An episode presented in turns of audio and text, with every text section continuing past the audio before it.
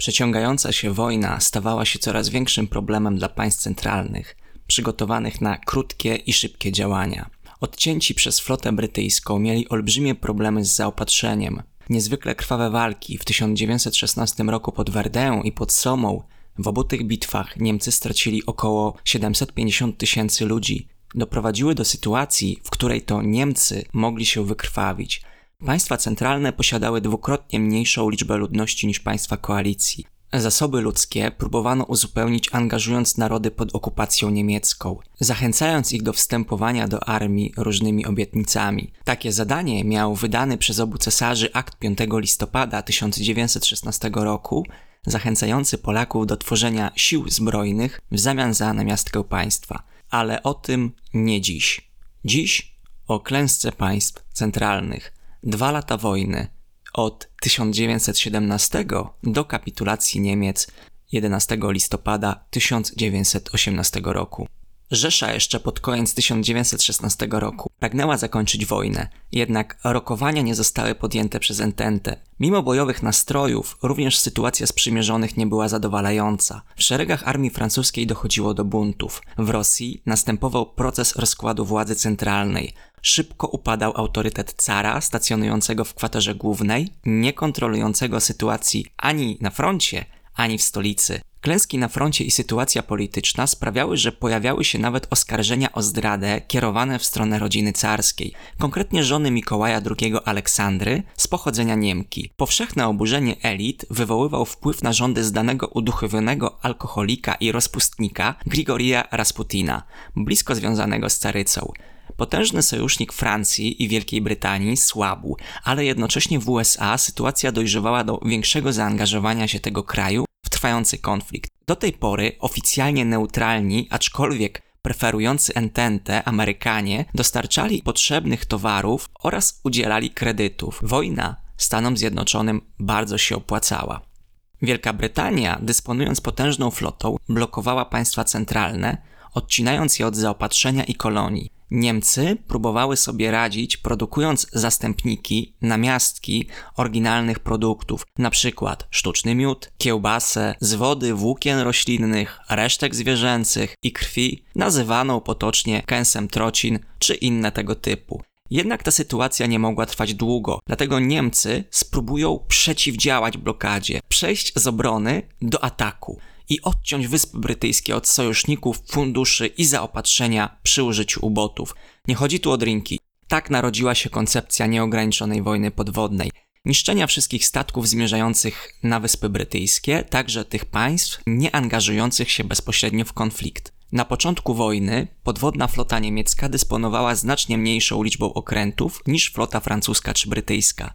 W trakcie konfliktu rozwinie się produkcja i Rzesza zmniejszy różnicę, również rozwinie koncepcję wykorzystywania okrętów podwodnych. Już w 1915 roku rozpoczęły się ataki na cele cywilne. W maju niemiecki okręt podwodny przyczyni się do zatopienia brytyjskiego okrętu pasażerskiego Lusitanii, na którym znajdowali się obywatele USA. Był to jeden z najbardziej luksusowych parowców w tym czasie. Zginęło 1198 osób. Niemcy czuli się w pełni usprawiedliwieni z ataku na ten statek, ponieważ pomimo iż był to okręt cywilny, przewoził duży ładunek amunicji. Prowadzenie nieograniczonej wojny podwodnej powodowało zaostrzenie relacji z państwami neutralnymi. Niemcy, obawiając się przystąpienia USA do wojny, czasowo odchodziły od prowadzenia nieograniczonej wojny podwodnej. W maju i czerwcu 1916 roku na Morzu Północnym rozegrała się największa morska bitwa I wojny. Nierozstrzygnięte starcie brytyjsko-niemieckie, bitwa jutlandzka. Działanie według reguł i wykorzystywanie pancerników, krążowników, niszczycieli nie przynosiło Niemcom zamierzonych rezultatów. Dlatego cesarskie dowództwo powróciło do koncepcji nieograniczonej wojny podwodnej. W USA, pomimo incydentu z Lusitanią, społeczeństwo opowiadało się za izolacjonizmem. Dzięki pacyfistycznym hasłom wybory wygrał Thomas Woodrow Wilson. Dotychczas Jankesi pozostawali głusi na namowy państw przymierzonych na przyłączenie się do działań zbrojnych. Niemcy Obawiali się jednak, że może się to zmienić i Amerykanie będą szukać pretekstu, który przedstawiałby ich w korzystnym świetle. Dlatego postanowili się zabezpieczyć, wykorzystując naturalnych rywali USA w Ameryce Północnej. Do wyboru Mieli tylko dwa państwa. Niemcy zaproponowali sojusz Meksykowi, obiecując pomoc w odzyskaniu odebranych im siłą przez USA ziem. Propozycja została zawarta w depeszy sekretarza stanu w niemieckim Ministerstwie Spraw Zagranicznych Artura Zimmermana. Dokument został przechwycony przez Brytyjczyków, którzy złamali szyfry niemieckie i czytali ich korespondencję. Ta propozycja, wznowienie od stycznia 1917 roku nieograniczonej wojny podwodnej i zatapianie amerykańskich okrętów przesądziły o przystąpieniu do wojny pacyfistycznego Wilsona. 6 kwietnia 1917 roku, za zgodą kongresu, prezydent wypowiedział wojnę Niemcom, ale amerykański korpus ekspedycyjny włączy się do walk dopiero w drugiej połowie 1917 roku. Zaangażowanie zamorskiego kolosa nastąpiło w idealnym momencie. Gdyby nastąpiła zwłoka, Ententa mogłaby przegrać wojnę. Rosja, niosąca na swoich barkach znaczący ciężar działań wojennych, coraz bardziej słabła – Istniało ryzyko wycofania się tego państwa z wojny. Strajki paraliżowały przemysł, dezercje i bunty paraliżowały armię. Rewolucja lutowa zmiotła cara stronu. Po abdykacji Rosja będzie rozdarta pomiędzy rządem tymczasowym a Piotrogradzką Radą Delegatów Robotniczych i Żołnierskich. Rewolucyjne nastroje ze stolicy zarażały większe miasta i prowincje. Okres dwuwładzy zakończy rewolucja październikowa, podczas której bolszewicy na czele z Leninem przejmą władzę, tworząc Radę Komisarzy Ludowych. W Rosji rozpoczną się rządy terroru i wojna domowa. Rosyjsko-niemieckie rokowania pokojowe rozpoczęły się w grudniu 1917 roku. W ich trakcie w styczniu 1918 późniejszy laureat pokojowej Nagrody Nobla Thomas Woodrow Wilson przedstawił plan uporządkowania sytuacji po wojnie w 14 punktach celem zaprowadzenia trwałego pokoju. Ja pokrótce je zreferuję, a ty, szanowny słuchaczu, spróbuj się zastanowić, czy program Wilsona był możliwy do zrealizowania. Czy można go nazwać sprawiedliwym? Czy program był bezinteresowny? Wilson postulował jawność traktatów międzynarodowych, wolność żeglugi morskiej, redukcję zbrojeń, wolność handlu międzynarodowego, bezstronne załatwienie wszystkich pretensji kolonialnych przy równorzędnym uwzględnieniu interesów ludności miejscowej, jak i państw kolonialnych. Zagwarantował samookreślenie i samostanowienie Rosji, obiecywał odbudowę Belgii, przywrócenie Francji, Alzacji i Lotaryngii, poprawki graniczne dla Włoch, autonomię narodów Austro-Węgier.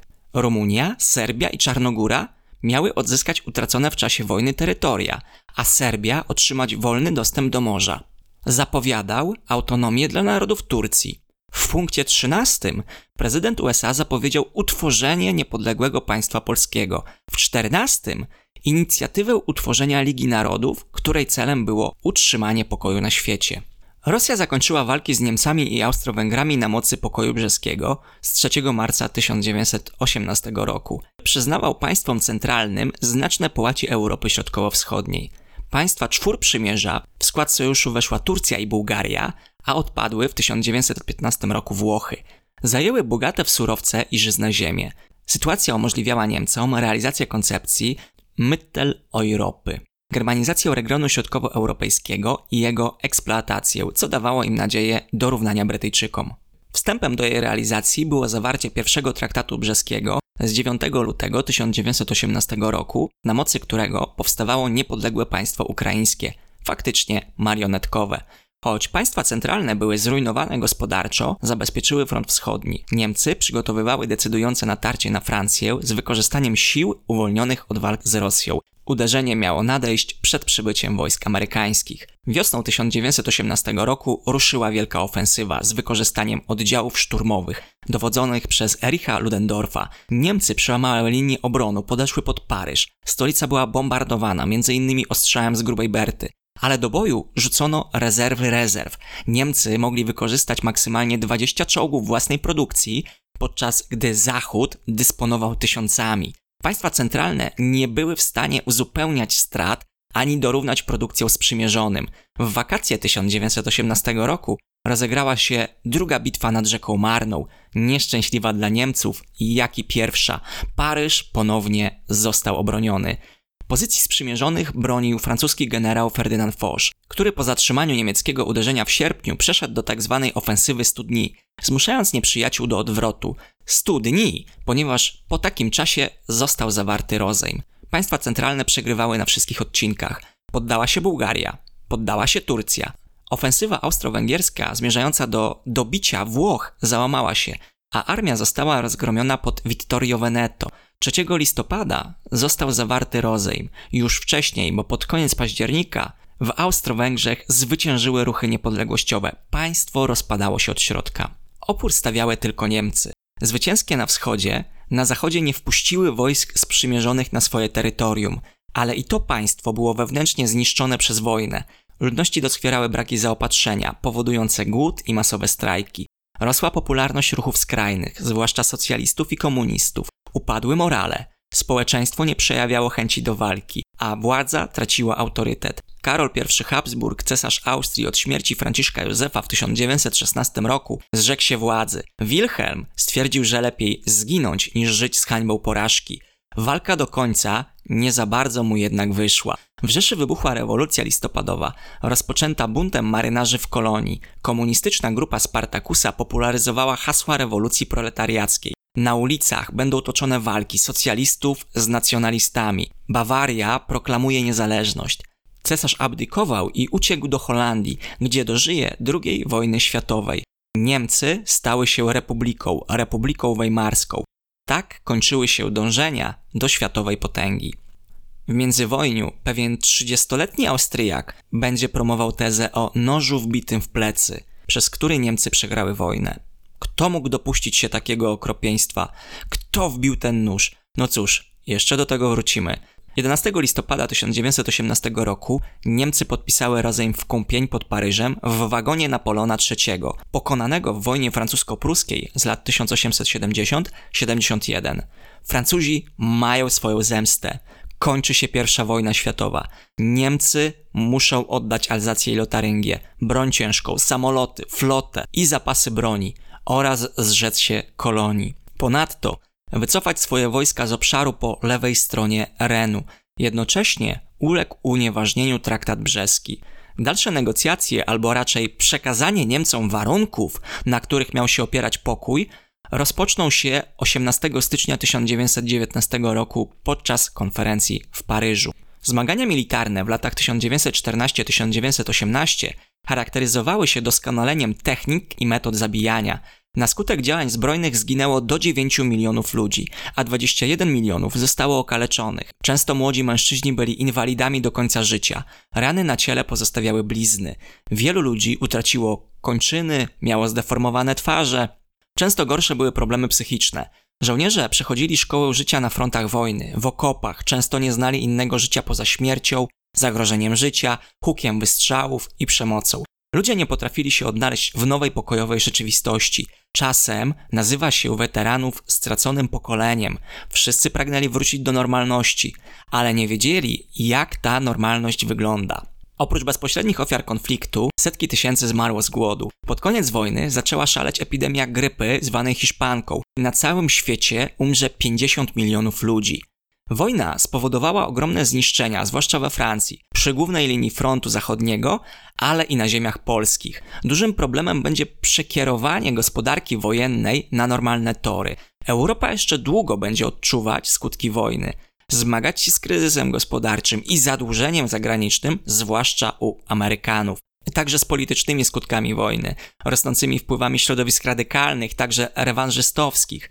Nawet państwa ententy, jak Włochy i Japonia, były niezadowolone z wyniku, uważając, że za mało otrzymały, stąd określenie kalekie zwycięstwo. Po wojnie ZSRR i Republika Weimarska będą izolowane, nikt ich nie lubił.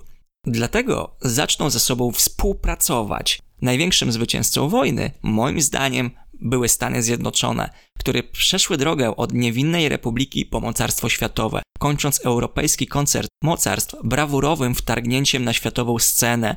Rozpoczyna się dwudziestowieczna dominacja Stanów Zjednoczonych. W Europie Środkowo-Wschodniej powstały nowe twory polityczne, jak na przykład Czechosłowacja, odrodziła się Polska. Wojna przyspieszyła przemiany społeczno-obyczajowe, otwierając drzwi większej emancypacji kobiet, Ludzie mieli nadzieję, że piekło wojny nigdy się nie powtórzy.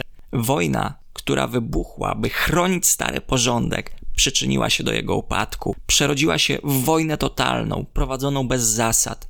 Żołnierze rekrutujący się z powszechnego poboru spędzili lata życia w okopach, często zostawiając swoje rodziny w trudnym położeniu. Wojna pozostawi po sobie inwalidów, wdowy, sieroty i ludzi podatnych na propagandę, którą byli karmieni przez cały konflikt.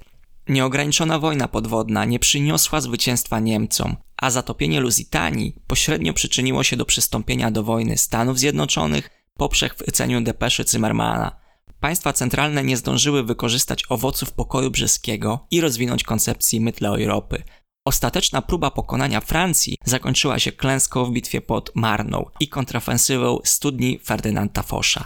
Powojenny świat został zbudowany na 14 punktach Thomasa Woodrow Wilsona. Rozejm w Kąpień 11 listopada 1918 roku zakończył wojnę i był wstępem do paryskiej konferencji pokojowej, na której zostaną ustalone zasady nowego ładu.